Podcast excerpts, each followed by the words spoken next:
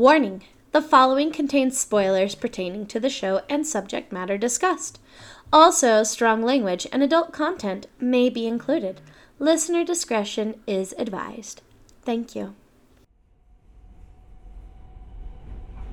This is 57th Street, 7th Avenue. Transfer is available to the Q train.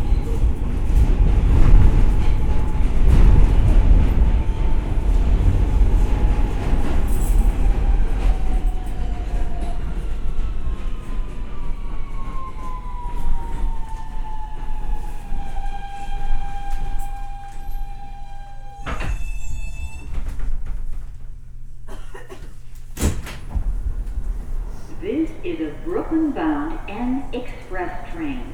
The next stop is 49th Street. Stand clear of the closing doors, please.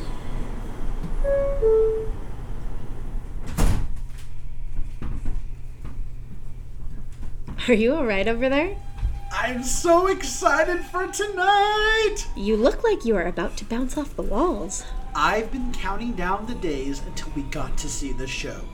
It's one of, if not my favorite, shows. It's a classic, that's for sure. I'm super excited to finally see a show at the Palace.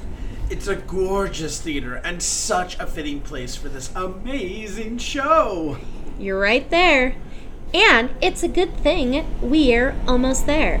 You're about to explode. Next to the Tony Awards, this is basically Christmas for me.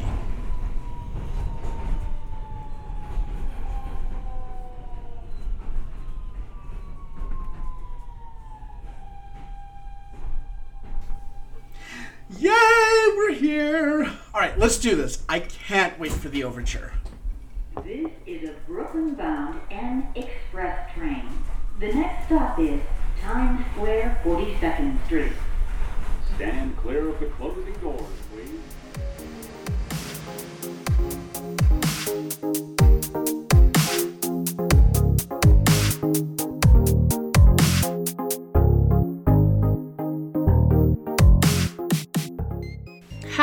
Everyone, and welcome to Stage Whisper.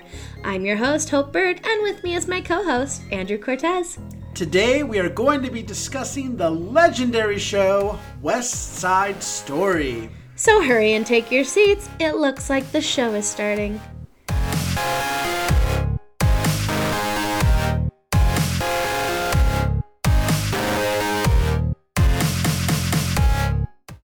Hello, everyone, and welcome into today's performance of Stage Whisper. Could it be? Yes, it could. Something's coming, something good, and you don't even have to wait because today we are going to be talking about the landmark musical West Side Story. This show is the is a cornerstone of musical theater. And so with that, let us venture back to its humble beginnings. Jerome Robbins approached Leonard Bernstein and Arthur Laurents in 1947 about collaborating on a contemporary musical adaptation of Romeo and Juliet. The original story focused on a conflict from an Irish Catholic family and a Jewish family in the Lower East Side. They called it East Side Story. After it was completed, the group realized that the themes discussed were similar to the play that already exists, Abie's Irish Rose. The group split and the project was left alone for five years. After a collaboration in 1955, the group got back together and decided to revisit East Side Story. This is when a young Stephen Sondheim was brought on. They then thought to set their story in LA, but Laurents felt he was more familiar with the Puerto Ricans living in Harlem than he was with the Mexican Americans living in Olvera Street. Bernstein and Laurents liked the idea of a musical with a Latin beat. Bernstein and Laurents changed the name to West Side Story to set the story in an area on the Upper West Side that has conflicts between Puerto Ricans and Caucasians. The parents were deleted from the story in the early parts of the development. Curse words were uncommon in the theater at the time, and there was worrying there was worry that slang expressions would be dated by the time the production opened. Laurents ultimately invented what sounded like real street language, but was not actually street language. Sondheim converted long passages of dialogue and turned them into simple phrases. The dark theme, sophisticated music, extended dance scenes, and focus on social problems marked a turning point in musical theater. Bernstein composed West Side Story and Candide at the same time, which led to some switches of material between the two works. The show was almost complete in the fall of 1956, but almost everyone on the creative team had other commitments they needed to fulfill first.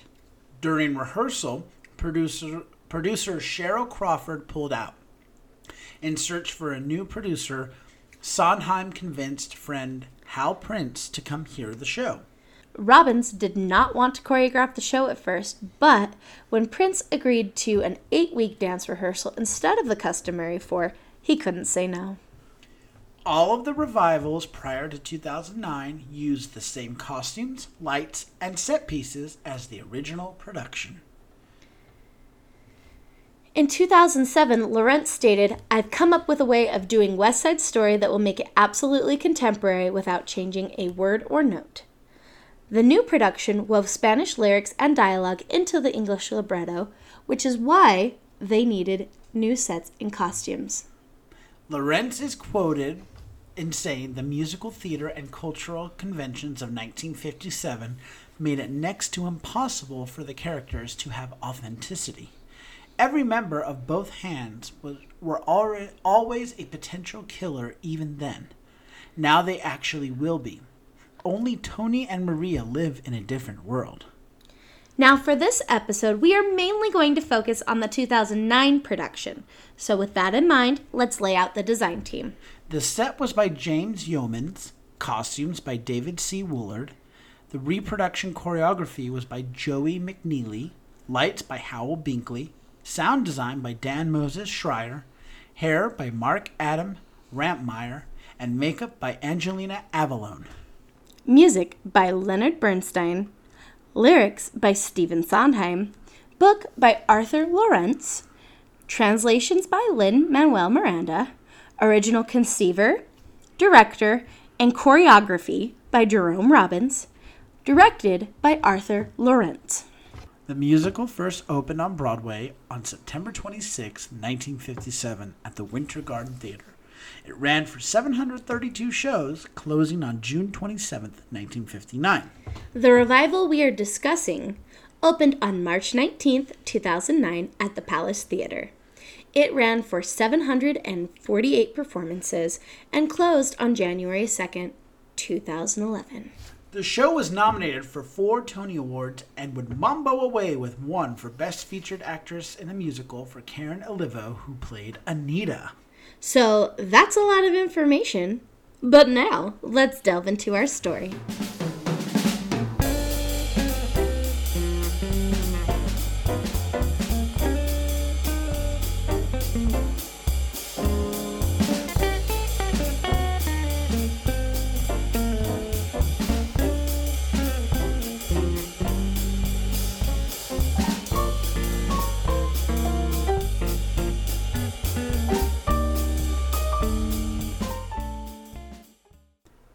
Two rival teenage gangs, the Jets, white Americans, and the Sharks, Puerto Ricans, struggle for control of their neighborhood on the Upper West Side of New York City.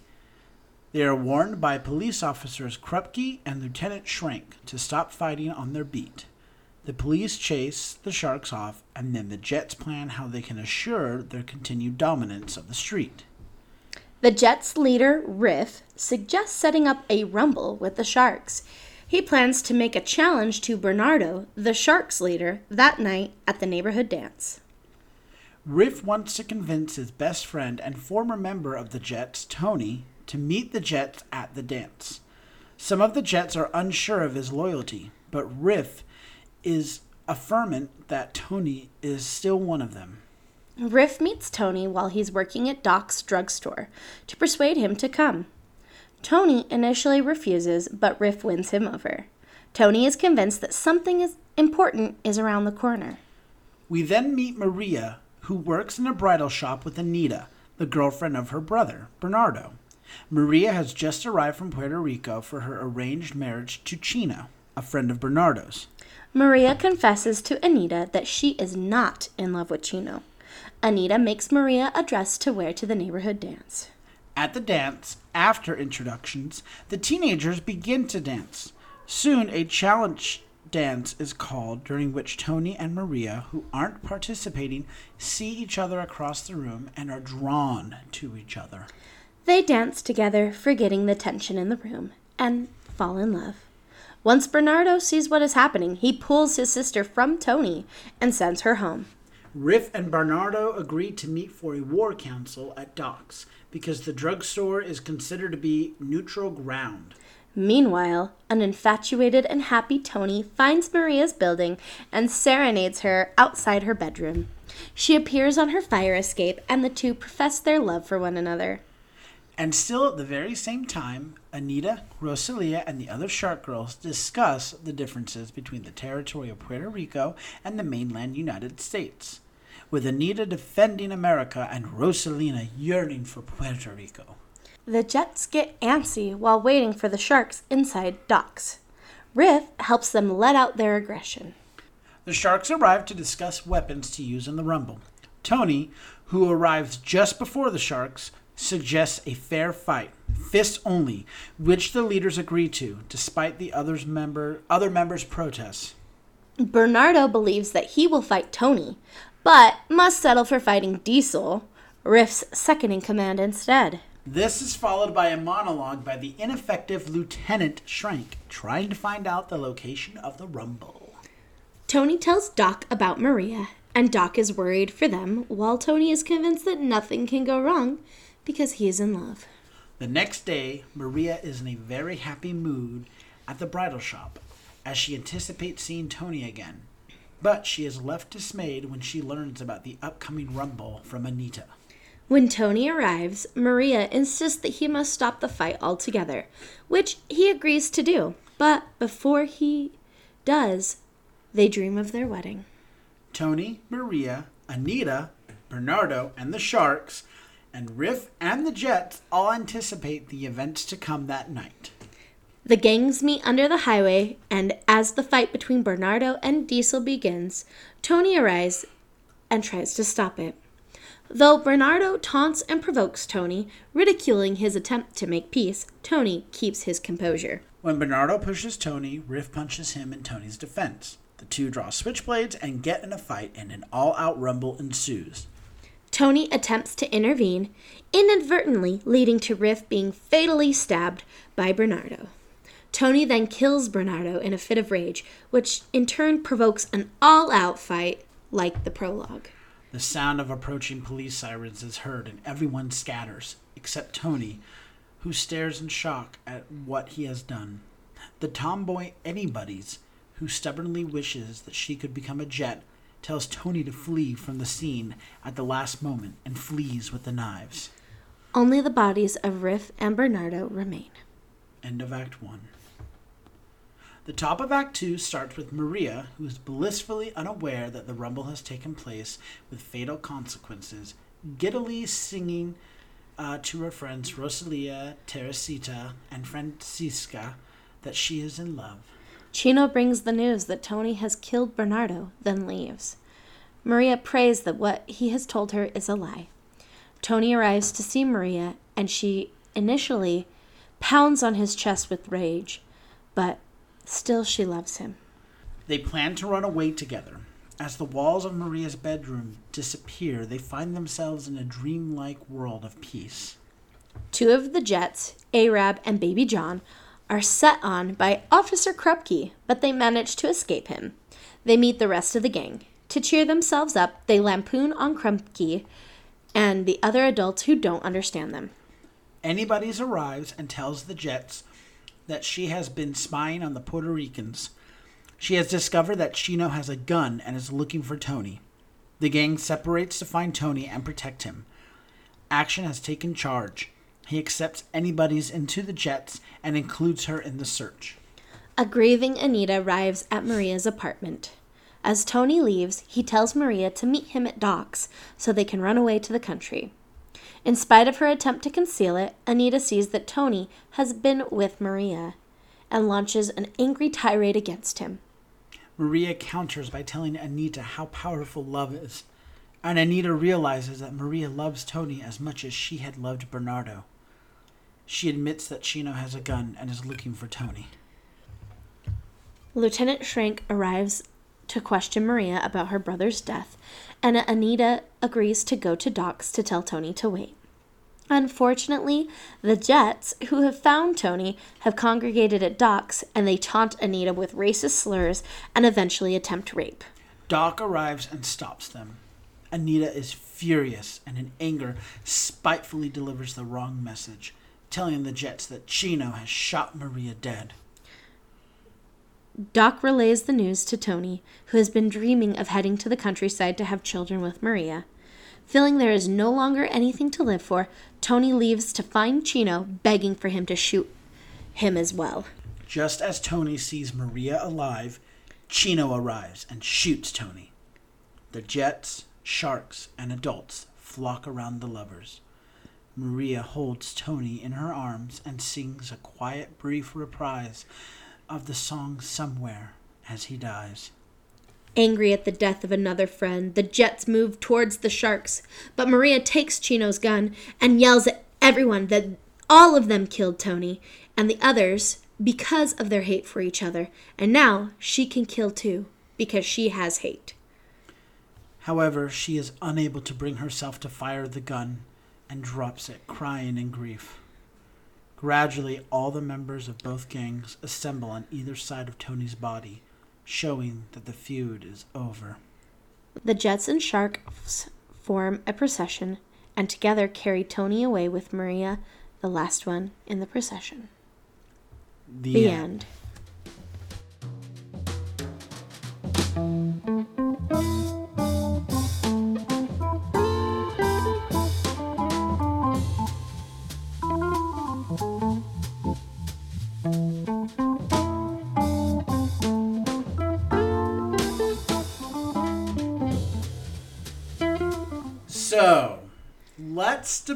Discuss the things we like and the things, well, we like. There's no disagreeing that this show is a powerhouse. This is in my top three shows, if not my number one show. Like, this is, like, we're reading the story and I'm getting all teary eyed just thinking about it. I mean, we're recording here right now. I'm looking at the poster from the revival, and it, it's so amazing. It's such a cliche. I feel like a lot of people spoof it and they kind of make fun of it. Honestly, anyone who's seen West Side Story and on- a good West Side Story, not just like you know your middle school production or something like that, a truly good West Side Story. There are no words. I It's- really I really hope by the end of this discussion you will tell us exactly why this is your favorite show. Uh, Yes. Oh, I will. I can. I can. I well, and actually, when I was working today and I was driving around, I was thinking about uh, as we were going to record today. I was like, okay, I got to figure out what it is about the show that I absolutely love, and I already know the answer to that. We'll get to it, but let's start checking the boxes. So first things first, let's talk about the plot. I mean, it's Romeo and Juliet. It's classic story. It's iconic, but more than that, I mean, it's it is Romeo and Juliet, but it, it's got a slight twist, you know, um, because we have to see Romeo, who is Tony essentially, um, persuaded to be involved. Where in Involved in what? in the show. Where in Shakespeare's Romeo and Juliet, there was no like, come on, Romeo, come do this, come do that, like, let's go do this, let's go to a party. Like, no, like, th- he was already with the group of friends, he was already going with them. We had to see Riff really push Tony to come to the dance and come do this. And, and the whole time, Tony was like, no, I'm moving on, I've, I've got it, I'm a soda jerk now, I'm doing this. I'm. If Tony had rebuffed Riff's advances. If if Riff had not, you know, sperm to worm, womb to tomb him, um, that's how he convinced Tony. Like, come on, we're we're brothers. Mm-hmm. None of none of this would have happened.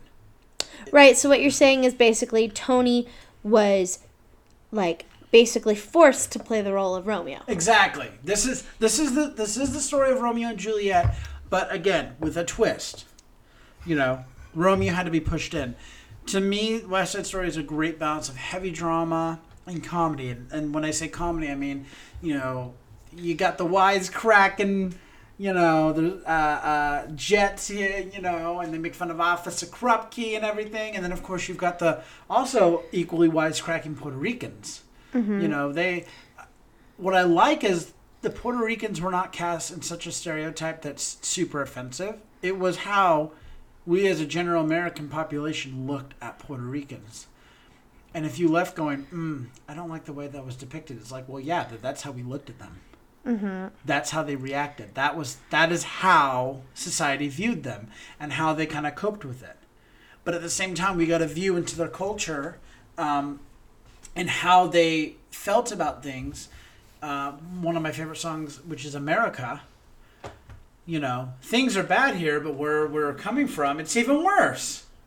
You know, it's such an upbeat song, but it's also kind of like terrible at the same time. So I think that balance of drama and comedy make a good balanced show can't go wrong. You can't have it heavy on one side or the other. It can't be raucous and hilarious the whole two and a half hours, and it can't be and it can't be heavy and dramatic and you know for two and a half hours. Nobody wants to experience that. You need peaks and valleys, you know, and I think this does a really good job with that. And it's an iconic story. Everybody knows it. Everybody knows it. Mm-hmm. And fun fact for all of you listening out there: the movie and the musical, there are differences in it. Yes. There, the storyline does go a little bit different. Yes. Um, moving on to the lights. Again, we're dealing with the revival. I thought the lights really helped in enhancing the story. Yes, because it made really beautiful like highlights and shadows. It really gave you that underground experience when you needed it. But And then it was almost got like this comic book thing too, or like a noir sense too. Yes. It wasn't this like super. Everybody was lit so you could see them, but it wasn't. It was almost. I don't want to say grungy, but it had like a film, if that makes sense. Yes. Yeah. No, it was it was like almost like the lights were textured. Yes, yes, yes, Yes. yes. And and and it was it was perfect because it added that element to it. This is a dated show, okay? I'm sorry. It this is this does not this show does not exist today. It it it predates hair. Yeah, well, and, and I mean, I'm not saying the subject matter cannot exist today. I'm saying the show itself is placed in a different time. The lessons and everything can be transferred to a current date and time, but the actual story is of a different time, and that's fine. But with that, I love that the lighting designer didn't try to hide it. In fact, he they tried to enhance it, and it was brilliant. Also, the use of gobos was amazing. Um, they didn't use fences or bars and whatnot a lot as like set pieces or props. They used lights to create that on stage, to especially for like the rumble and that. Yes. You know, we had this backdrop that we saw of like the highway, but then there were like fences. Well, and that's it. I'm thinking of the final scene where uh, Tony is dead, and I'm trying to remember if there were actual set pieces that moved them into the basketball court No, type looking No, place, no, no. or if it was just lights. there was a basketball hoop in the back with the um, the the one light, like the street light, mm-hmm. and you had um, that like just dark grungy look, um, and this beautiful. I mean, it was just this beautiful picturesque. It's a beautiful scene. I, I'm sorry, I, I'm at a loss for words because I'm just I'm seeing this, the way that they use the lights to basically sculpt out um, this scene, and then of course the shadows from the buildings is the other cool thing in that scene. They didn't have to bring in set pieces to show this court existed between buildings. They used shadows. I was more thinking during the Rumble there was that tunnel. Remember? That's how they got because they had two spots. There was a fence and there was this tunnel in between the fence. So they all came in behind the fence. And they all went through the tunnel. They crawled over the fence. They had the rumble, and then anybody's came in and grabbed Tony, and they climbed the fence back over and they left. Uh huh. They put the fence gobo on the stage to show there was more fence than just that one piece. That fence didn't go the length of the stage. It was just that one, and we saw it. But because of the lighting, it really felt like there were fences everywhere, and, you they were somewhere. trapped, and it felt like almost a cage, and we were watching this fight in a cage, you know, and it created a whole nother level to all of this. Mm-hmm. So, yeah, it oh, it was so good. Well, another thing I love about this show is their use of color. Not just color in the lights, but especially color in the costumes. I was about to say, I know where you're going with the comic. there, the palette is perfect. The Jets are in these blues and browns and yeah, blues and browns because the adults are in grays. Mm-hmm. And then you've got the the sharks and the, and the their girls in that in these reds and violets and Purples. yeah, and these gorgeous colors that really pop and counteract it. And I, you know, I got to be honest. What I love is, you know, the sharks are supposed to be the poorer side. They look wealthier than the the Jets. Yeah. Well, and they actually, um, well, and I think it also goes to speak about, um, you know, the way that they were raised and the way that like Puerto Ricans present themselves is, you know, when I am presenting myself, I am presenting myself as a polished person. Yes. You know, whereas like the Jets are like, eh, I got no money, so I'm just gonna dress like I have no money, you know, Yeah. kind of thing. There's two characters I'm thinking of, and I, I hope I'm remembering this right, that stand out on those color palettes. When Tony goes to the dance, I think he's in a red shirt. And when Maria goes to the dance, she's in a white dress with a blue sash. I think so. I know for sure the white dress with the blue sash. Because I remember when they, I, I remember. Was it a blue sash or was it like the blue ribbing on the skirt? It's the blue ribbon on the skirt. Yeah, yeah, yeah. You've got the picture pulled up here. Yeah. And he's got, um, I think he's got a red shirt underneath that blue coat. I think. But the reason why that's significant is obviously they're wearing, that's Bernardo. I'm Sorry. Um, they're wearing, uh, Tony and Maria are wearing the other side's colors. Uh huh. And I, again, you know, of course, Maria looks very virginal and innocent in that white, but the fact that, you know, it's these little details that you're like, wow, you know, Yeah. um, I, and I love the ruffled dresses for the shark girls, the sharkettes, if you will. I love, Sharkettes. I love seeing them in America. I love America, you know. Da, da, da, da, da, da. Um, I loved um, the suits the men wore. They, I, I wonder if they were silk shirts because they felt like silk, They felt like silk. You mean they looked or they like looked silk? like silk. listen, listen. Um, yeah, it was just, it was so gorgeous. I thought that the costuming was done really, really well. you I completely agree. It just felt very real, and the color helped tell the story. And They didn't have to stretch too far. They didn't try to reinvent the wheel, which was the best part. You Yeah. know, um, going along with costumes. Uh, before I kind of get to the the, well, I, yeah. Before we get to, wow, they don't know what order we're going in. so No, I know, but uh, you you asked me a question. Okay. Why do I love this show? There are three reasons I love this show, and um, the first is obviously the story. But with the story goes the next part I want to talk about, which is the direction. The st- the direction of the show is perfect. The stage is always balanced. It's you, your focus is always where it needs to be, and there's never too much going on. Like you're not missing something. So if you're watching the two people downstage, you don't need to be worrying about what the people upstage are doing. It's not like what they're doing upstage is important for the story. Everyone's there for a purpose. If you're not serving a purpose, you're not meant to be there. Everything is balanced. Everything works. It's functional. Okay um, the show itself feels alive. It feels like it's breathing. Like I mentioned, it has these perfect highs and lows. Um, the build-ups feel real and they feel um, natural, and the emotion feels genuine. Okay, that doesn't feel melodramatic. Okay. everything feels like it leads from one to the other to the other. I never feel like Tony is reaching to overreact. You know, there are some times when people see the you know the Maria. It's a little like oh man, like who's really gonna yell that? No, the way that the direction is done on this show. This is a masterclass in subtext. There's a reason why he's screaming out her name, as opposed to riffs after the rumble. It's like that's your brother essentially that got killed. So why are you calling out Maria's name? Well, you know why, and it's a natural buildup. Everything just naturally leads from one to the other.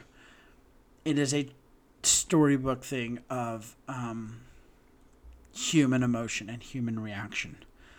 Um, and then the fact that they added the Spanish in in this revival, the I feel pretty and everything. Well, and more than just the I feel pretty, they what they did with a, a boy like that, Yes. it was almost like Spanglish, which definitely, you know, I don't know if you've ever met someone who speaks both English and Spanish. I mean, I know you have, but someone, any of our listeners, um, you know, especially when you come from those two different worlds, or especially if you meet someone who has to like translate for their parents, when they start getting emotional, especially as Anita is, they switch back and forth between the two, and that's kind of where that Spanglish came from. Exactly, and that's why it feels very natural and very real. It doesn't feel acted. I didn't feel like I was at the theater. I genuinely felt like th- this was real life. And the parts that they did make Spanish, they, I mean, they felt natural. And I mean, even if you don't speak Spanish, you knew exactly what well, they were saying. and it wasn't like we're speaking Spanish in front of the Jets. This is like they're in the bridal shop and everything, and you were like, I could totally that that felt real. They probably would speak Spanish like that. Why would they speak English if they all speak Spanish? And no, they would totally just speak their native tongue or whatever. Mm-hmm. Absolutely. The show felt natural, and that's coming from the direction. And it was the original director who took the helm to do the revival. And It he, wasn't the direct, original director. It was the original book writer. Arthur Laurents. Yeah, Jerome Robbins was the original I'm sorry. director. Yeah, yeah. One of the original. Um, Conceptors. Yeah. Um, so I would put that as number three reason why I love it. I'm going to go to number two reason why I love it. It's my favorite show. The choreography. When you think of Broadway choreography, okay, and we've mentioned this before when we've done other shows like A Chorus Line and that, but West Side Story is definitely one of the most iconic choreographies ever. Yes, like you can't think of Broadway musicals without thinking of that image of the Jets doing that snap The jump snap. I mean, all at the same time. the, the snap is as iconic as the kick line, as iconic as the Fosse. As iconic know. as Rent in the in the spotlights. Yeah, I mean, all, if someone starts snapping, we immediately go, "It's West Side Story." Something's about to go down. Like that's fighting. We had these gangs fighting, and it, you know, everyone. Again, when you're younger, you kind of laugh at it, um, but instead of having literal violence, they were using ballet choreography to fight, and it's gorgeous, and it's raw, and it's real, and It's artistic. what I love is, you know, there's a there's this thing that you're taught when you're studying musical theater, and the question you're asked when you first start is, you know, why in the musical theater do we sing? And the answer is because we have no other way of expressing. There's something happening, we have no other way of expressing it, so we go to the next thing, and it's music. The same thing can be applied uh, to dance. Why do we dance? Because we have no other way of expressing something we feel. Um, so this choreography is historic and it's legendary. Well, and the choreography is treated. Yes, it's treated like a ballet, but it's like it's it. This show is to you know, um, to a musical theater like. Like, a Phantom of the Opera, or no, not even Phantom of the Opera. Like Rent is an opera, even though it's rock. You know, this is that, but dancing. yes, and the choreography of the show is at the same level and importance as the music, the lyrics, the book. It, you can't get rid of this choreography and still have West Side Story, which we'll talk about later. It's expressive and it's emotive. In fact, you've got a picture, and I love this picture you've got pulled up because it's. Uh, I remember discussing this image and, and this choreography with several teachers in school. Well, There's and gr- seeing it talked about in Broadway the American yeah, Musical. There's a great scene where uh, it's in the prologue. Um, and they are dancing and they basically they kick one leg and they lift up on the other and they have their hand their left hand out in a straight line horizontal line their right hand is reaching up okay? So they've made like a right angle. And basically what it appears that they're trying to do is they're trying to lift up to reach out to escape if you will. Their whole upper body is like yearning to reach out and escape but they're still connected to this world that they're in. Mm-hmm. Because they it's it's the same story that you always hear about people who live in in the Poverty neighborhood in the yeah. rough neighborhood it's no matter how hard you try to elevate yourself to do better to be better you're always held because of your connection to your neighborhood And I understand some people might go, well, no, that's not exactly what it means. Yes, no, it is because this move could easily have been turned into a leap, but it's not. It is a. It's on releve. They lift their their leg, their toe. It's still attached to the stage. The same thing similarly happens when they're doing America. When the the Sharkettes, if you are doing America, um, they do this beautiful extension with their leg, but their foot is still on the ground, and they lift their their hands up into the air, and the other arm comes back down. They're they're grounded. They're connected. They can't escape. Um, you know, and it's that is the brilliance of Jerome Robbins. What he was, you know, again, it's like what that I can't think of her name right now. What she was saying about um, who uh, uh, Michael Bennett. You know, the audience saw one thing, but what he intended was another.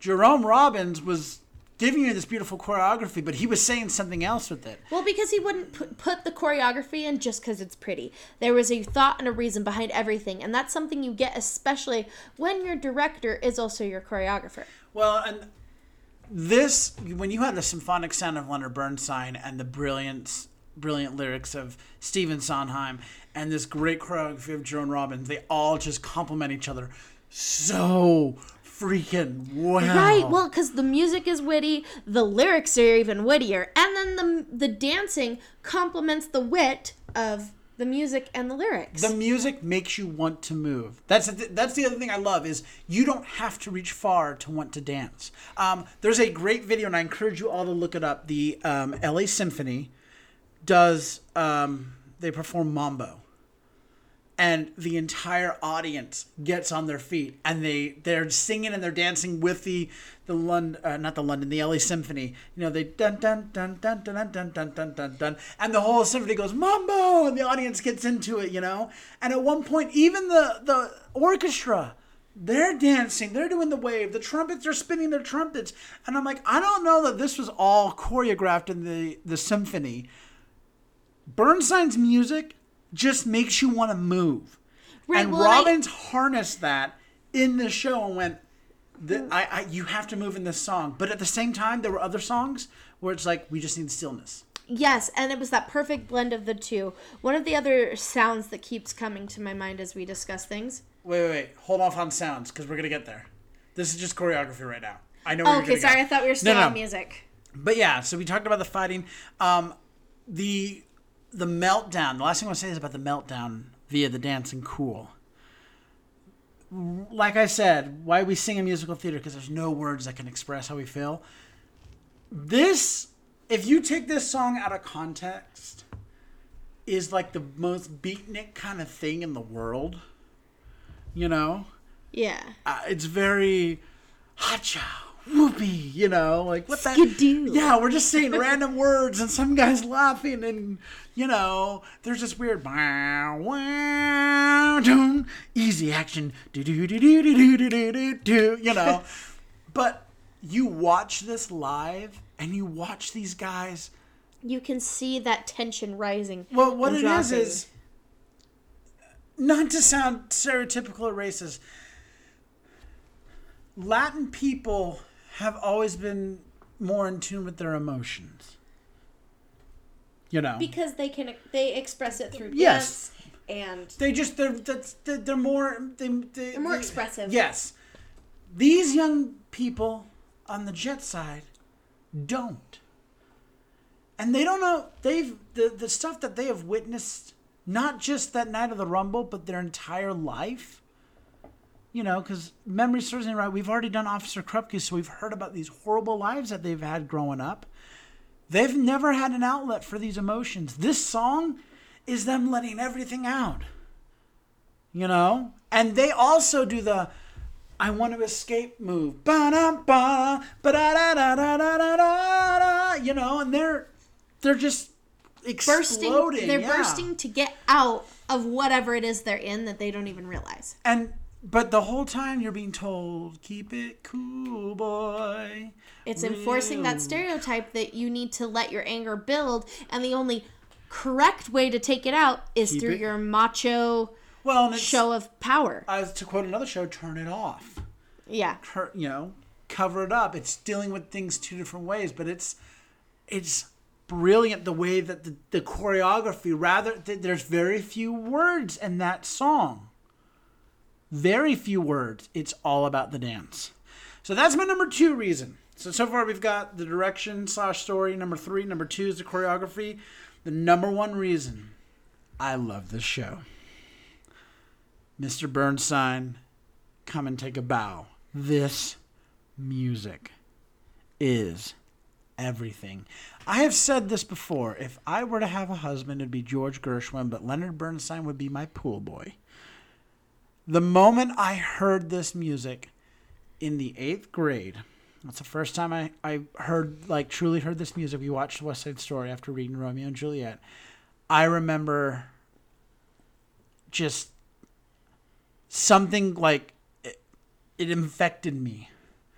I remember when we watched West Side Story, I thought it was a, I was like took it as a joke. I was like, whatever, it's West Side Story. I've seen this spoofed in all these like in Seinfeld and things like that. like no, this can't be good. And I remembered like getting just enraptured in it, and this music just got in my veins, and I was like, I need more of this. I need more of this. This is incredible. From the minute it starts to the very end, that music is gorgeous and it's haunting. It is truly symphonic and um, cinematic. There is so much foreshadowing. So much foreshadowing and narratives going on throughout the entire show. Um, you know something bad is about to happen when you hear but it's not a everyone always hears and they go oh and i'm like that's not a good tone No, and especially like it's always surprised me about um uh oh gosh, what's the name of the song Tony sings? tonight or somewhere Somewhere. well they both sing it there's a place No, not that song. for- Uh some something's coming something good Yes. That song. So every time like it sounds like it's supposed to be optimistic, but it has that level underneath it that just makes you feel uncomfortable. but uh, it's the syncopation. It's rushed.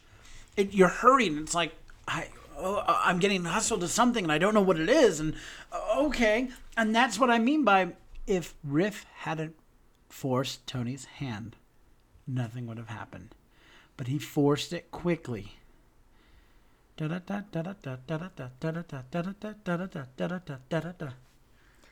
you know um, but it, this music and the way the quintet um, right before the end of act one happens the overlapping arias it's genius Well, that's before the rumble. yeah, it's right Yeah. before the end of Act One. It it's genius. Uh, it's gorgeous. Um, my favorite song in this show, which is the darkest one, is "Somewhere." There's a place for us.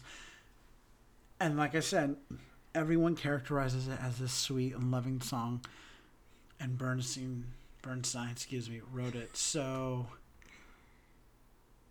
m- musically dark that even that first bum bum i think it's a minor seventh if i remember right it's written to be dark most of the time but it has releases that make you go oh but it sounds so sweet no there's a reason why people and things like the tony awards use it for like in memoriams it's not an optimistic song it's a memorial of sorts. It's a a hope song. And in reality, you know it's not real. There's a place for us somewhere, somehow, now, but not now. Um, and I'm gonna do this without crying. That final scene, it's dead silent.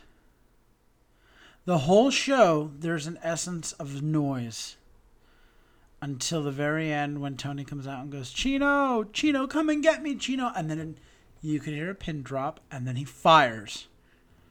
And he gets him, and everyone comes out. whole And, last bit just takes place in utter silence. and then, you know, how many bullets left? Enough for you, for you, you know. And she starts crying. And then you hear that horn come in. And it just holds it there for a minute. Bum, bum, bum, bum, bum. No, no, no, no. They just hold it, and then you see everyone kind of come together.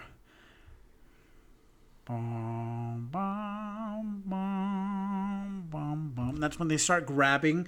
Yep, that's when they start grabbing Tony together, the two sides. And then when they exit, you just get that bum, ba-dum, bum. And I mean, Oh my god. Could there be any more beautiful of an ending to a show? You know what I mean? Yeah. I mean, no, there can't be. It it it just sticks into you.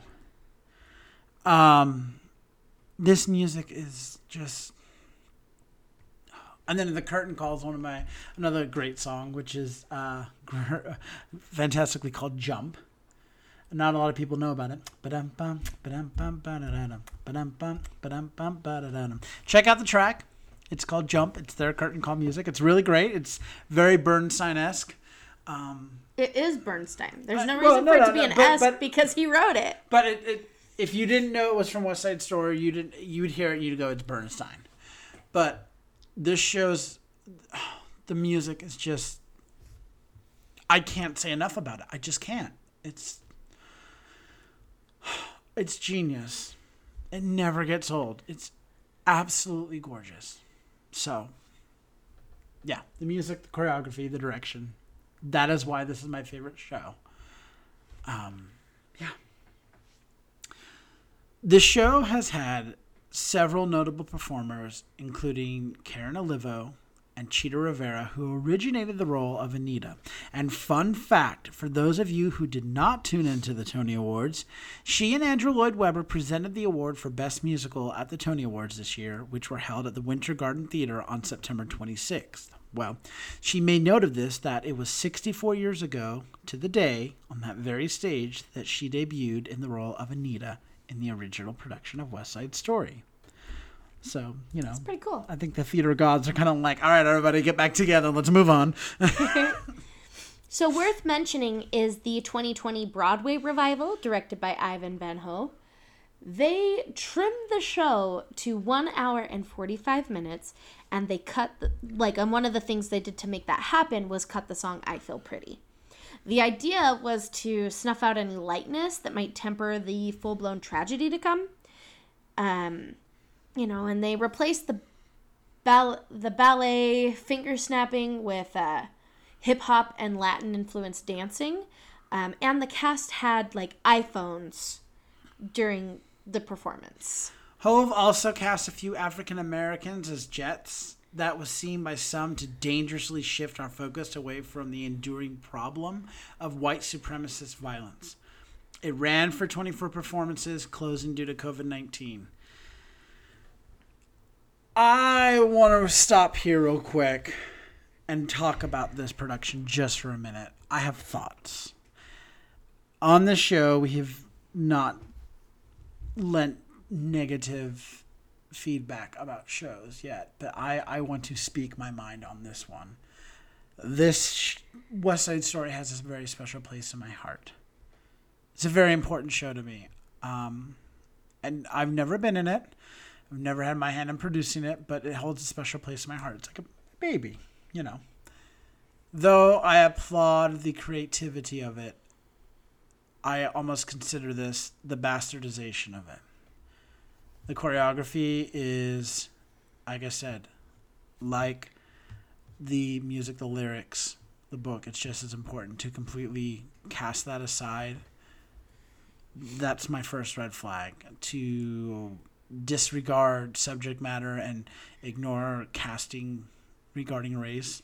That's also Well, because the show is about differences.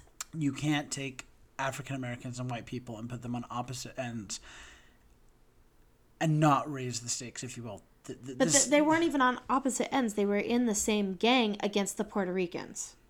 oh, see, I didn't read it that way. Oh, oh, I'm so sorry. I did. My bad. Yeah, see, that's a problem. Um, this show takes place at a certain period of time. You to get rid of stuff. It that's a fail to me. Well, The- especially if you know the history about like the area in which this took place.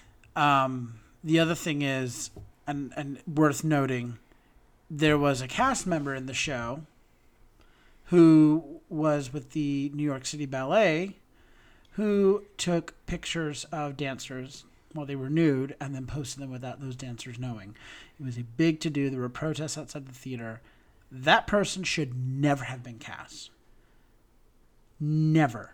And and and when it came to light what they did, should have been fired on the spot.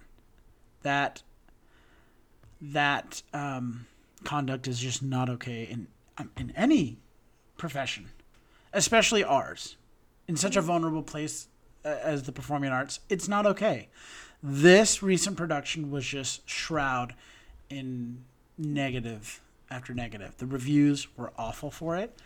Um, one review said um, this show will close by June, guaranteed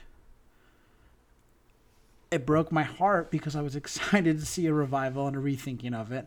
But I'm also kind of glad that we didn't get to see it because I was like, great, I don't want to. Now that I know more about it, I was just like, leave it alone.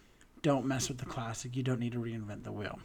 Well, and there's a time and a place to reimagine something. But like we've talked about many times with this show, particularly, you need that light and that dark in this show to make it authentic. Absolutely. And, And, so if you take out all the light and all you're left with is this dark story that you can't connect with any of the characters, which defeats the point of the music. exactly, you need balance. And speaking of balance, now that we've done that, I want to also worth I want to mention that Steven Spielberg is doing a remake of the uh, film version uh, of the show, and it's set to be released in December. And that looks fantastic. And the other thing that gives me hope about this is Chita Rivera is assisting with that. Okay, and didn't Stephen Sondheim also have a Huh? aid in it too? Yeah. So I, to, in everything I've seen about that film version, that looks like Steven Spielberg's just like I just want to like make a second copy to make sure that for all history and time we like West Side Story is done. Because everything I've seen if you if you look at the trailer for the film and you look at the trailer for the 2009 musical they're very similar. Steven Spielberg has been doing his homework and knows what an American treasure this is you Well, don't and- screw with the classics. And I think the most important thing about this show is, like uh, Arthur Laurents said, you know, there's a way to reimagine this show to make the characters more authentic. And I really think that that is the only way you can make this show better is to make the characters authentic, which I am excited to see a filmed version where the Puerto Ricans can be authentically Puerto Rican. We don't have to see not this. a stereotype not a stereotype. not a Ricky Ricardo yes like whitewashed version of what it means to be a Puerto Absolutely, Rican, which absolutely. is pretty freaking awesome. I can't wait I'm excited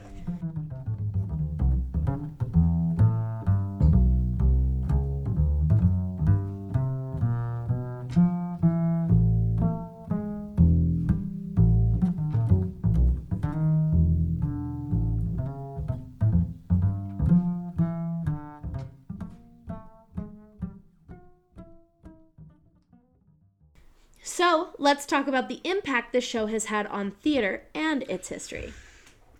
All right, theatrical impact. It's a landmark show.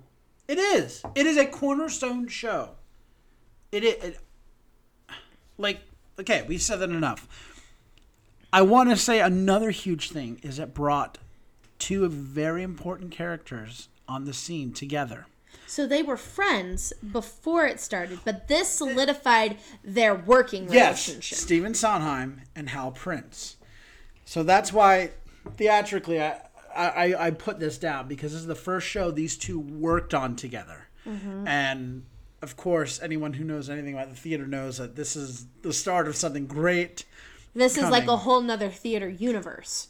As far as musical theater goes, this show had the first rape that was done on stage. As disturbing as that is, I mean, Anita's raped on stage. Now, it's not as graphic as what we know rape today, but it happens. And, um, that was a very delicate subject matter, and they got a lot of flack for for doing that, you know. But I think that that was the right stake to do. I mean, what else could you do? Uh, Arthur Laurents and Jerome Robbins understood that, Uh, for lack of a better term, you couldn't be kitchen table.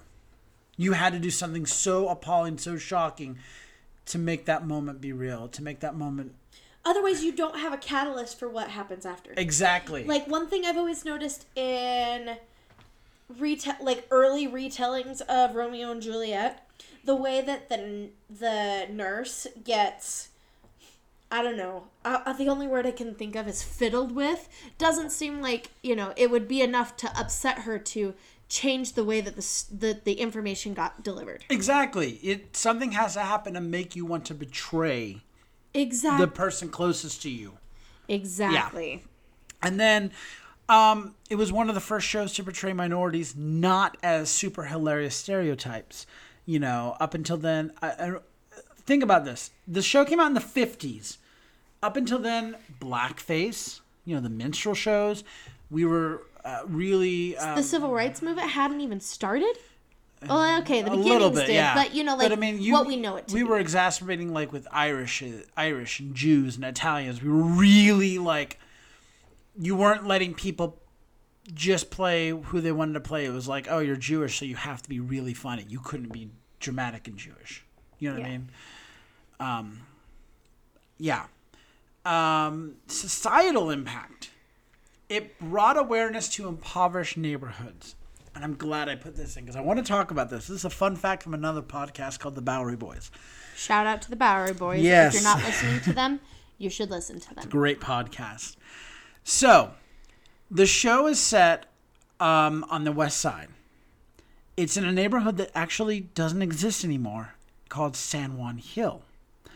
If you watch the film, the film actually was filmed in the neighborhood of San Juan Hill.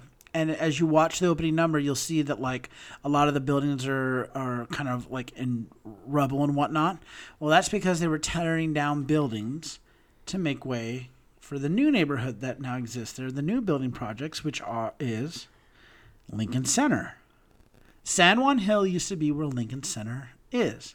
So West Side Story takes place basically between 60th and 72nd Street. Which is funny because, like, you know, we talk about how it's about Harlem, and most people would not even consider that area anywhere near Harlem. Right, exactly. But back in the day, back during this time, you know, Harlem was basically anything above Columbus. Right, right.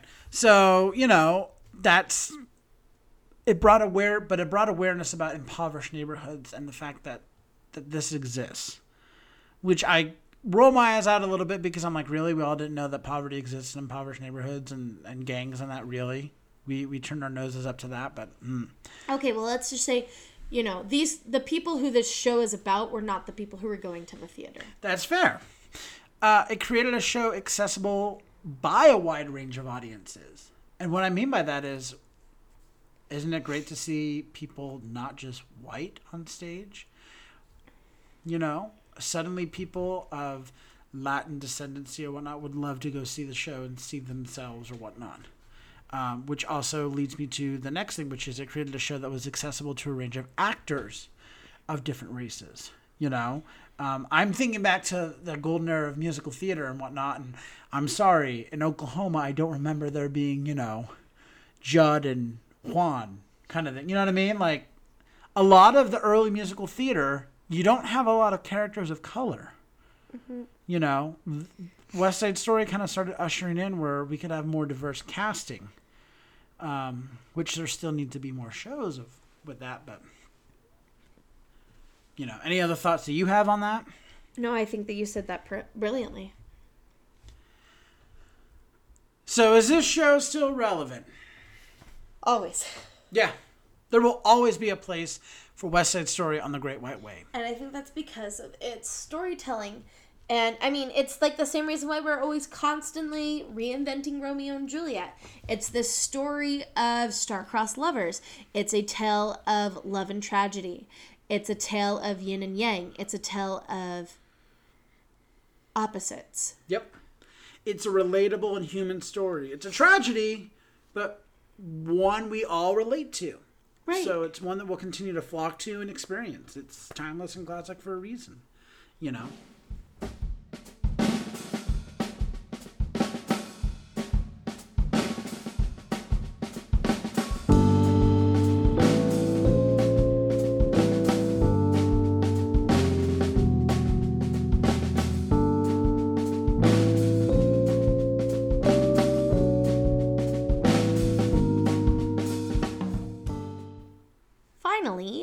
Promised, we wanted to share some of our own personal stories about experiencing the show. So we've seen this show twice. In 2008 and 2009. I mean, I there's really not much else to tell. I feel like we've told most of it. I was so excited to finally get to see one of my favorite shows. And I was really excited to see something at the Palace because I had, uh, at the time, I had studied a ton about vaudeville, and being able to see the historic Palace Theater was really exciting. And then I got really excited about the show. Yeah, Like I was first really excited to see the theater, and then the show just made me forget about everything I wanted to see about the theater. and it's a gorgeous theater. It is. Meeting the cast afterwards was amazing. Everybody was so nice, so freaking nice. And do you remember the incredibly friendly stage door manager? That's who Liz Mar reminded me of. Yes, we had a tour guide in Puerto Rico who- was so nice and knowledgeable and eccentric in the best way possible. And like, it's okay. I'm your mom now. Yeah, and you know, that's exactly how the stage door manager was. And she always had markers. She would just pull markers out of everywhere. Well, and she had a bag full of markers, and she would count them and make sure that they came back. And if someone like went to leave with it, I saw one actor come back after they had already walked away a block. It was like she had their driver's license and she wouldn't give it back to them until the marker came back. But she ran that thing like a well-oiled machine. Mm-hmm. She it was brilliant. I mean, how awesome do you have to be for us to remember the stage door manager? You know what I mean? Like there's there's a handful of them out there that I'm like, oh yeah, Alex. Alex from the Shubert organization. I remember that guy. Yes. You know?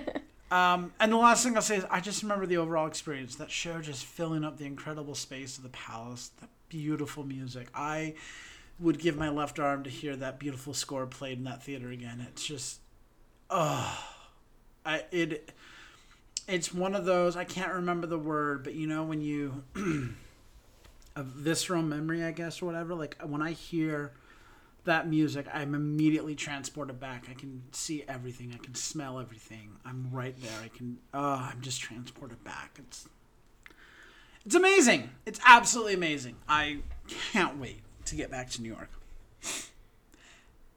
As things begin to return to normal and the theater world starts to turn its lights back on, we look forward to returning to see the show again. Hopefully, you'll be able to catch West Side Story at a theater near you sometime this fall. We'd also like to give a quick update on the reopening of Broadway. Now playing at the Lyceum Theater, we are we welcome to Broadway Dana H. After becoming the first marquee to go up since the shutdown of Broadway, we are happy to see the curtain rise on Thoughts of a Colored Man at the Golden Theater. Special shout out to cast member Esau Pritchett. So happy for you, and we cannot wait to see you in this. All rise as To Kill a Mockingbird makes its long-awaited return to the Shubert Theater. Fresh off receiving a special Tony Award, the incredible talents of Freestyle Love Supreme open at the Booth Theater. We are so excited, so excited that Broadway is turning its lights back on and can't wait to share in the magic of the Great White Way. We'll be sharing special episodes when we return to New York City in just a couple of weeks. So until next time, I'm Andrew Cortez, And I'm Hope Bird. reminding you to turn off your cell phones Unwrap your candies and keep talking about the theater. in a stage whisper. Thank you.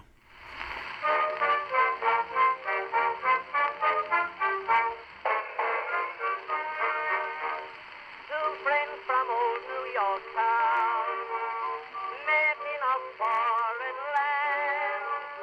One sang the praises of gay Paris. If you like what you hear, please, please, please leave a five star review, like, and subscribe. You can also find us on Facebook, Instagram, and Twitter at Stage Whisper Pod. And feel free to reach out to us with your comments and personal stories at stagewhisperpod at gmail.com. Our theme song is Fox by Music for Wildlife.